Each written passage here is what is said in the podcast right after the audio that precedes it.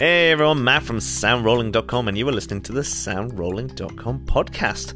Whole idea is that I'm just sharing my experience. It's coming up to about eight years out of uni, I think, uh, so probably like 10 years uh, with film school. Um, and yeah, 500 and something projects later, I'm just kind of sharing where I'm at right now. I kind of feel that this is the right time to start documenting because I'm not too far away from where I started off, and I'm in a kind of comf- more comfortable um, quote unquote successful position, I guess, than when I, when I was starting out.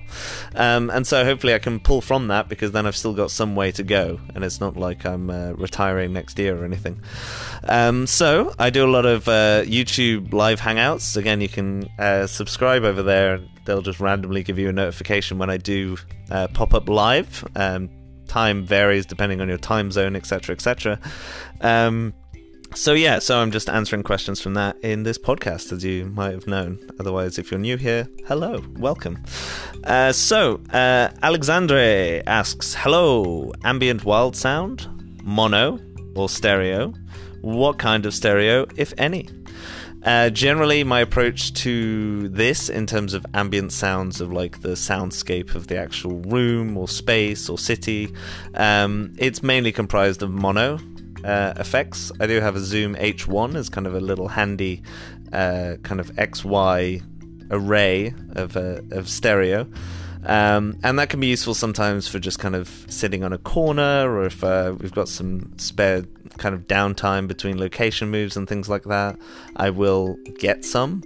Um, but the general idea and focus for me is making sure that I get all that room tone and that I get all the uh, kind of effects that are happening um, and of course the dialogue, uh, which is key. Uh, so whether that's wild dialogue or obviously the dialogue while the take is going on. Um, cool trick for uh, room tone. I actually did a video on this as well on on my YouTube. Is just a, a hack for it now. Now that you can have things like iZotope RX6 ambience match, it actually means that you don't need that much room tone to be able to just print unlimited amounts of room tone because the program basically synthesizes out any like sonic differences and basically finds the most common elements uh, that are in that kind of two three second recording. Uh, so one of the ways to get a kind of longer segment of room tone from the actual scene without kind of getting room tone at the end of the day is to ask the director to basically take a bit of time before they say action or take a bit of time before they say cut. Um, so a scene will be going on and then basically as soon as the dialogue's finished, the actors uh, naturally stop moving and cut.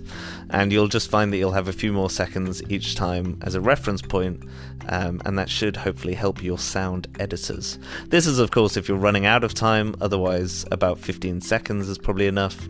Five seconds for people to kind of shut up, five people for five seconds for people to start kind of contemplating their existence, and five seconds for them to start to get really itchy about contemplating that. So, seems to be a, a pretty sweet spot. It doesn't feel too long, as opposed to 30 seconds, which feels like an eternity. Um, and it'll it'll definitely give you enough, especially now more and more people have that technology to be able to print as much room tone as they want. Um, yeah, so then in terms of stereo, it's just it's very separate. I know a lot of I know some people, I should say, that have uh, kind of stereo rigs on top of mono rigs, and so they're able to record kind of stereo mono at the same time.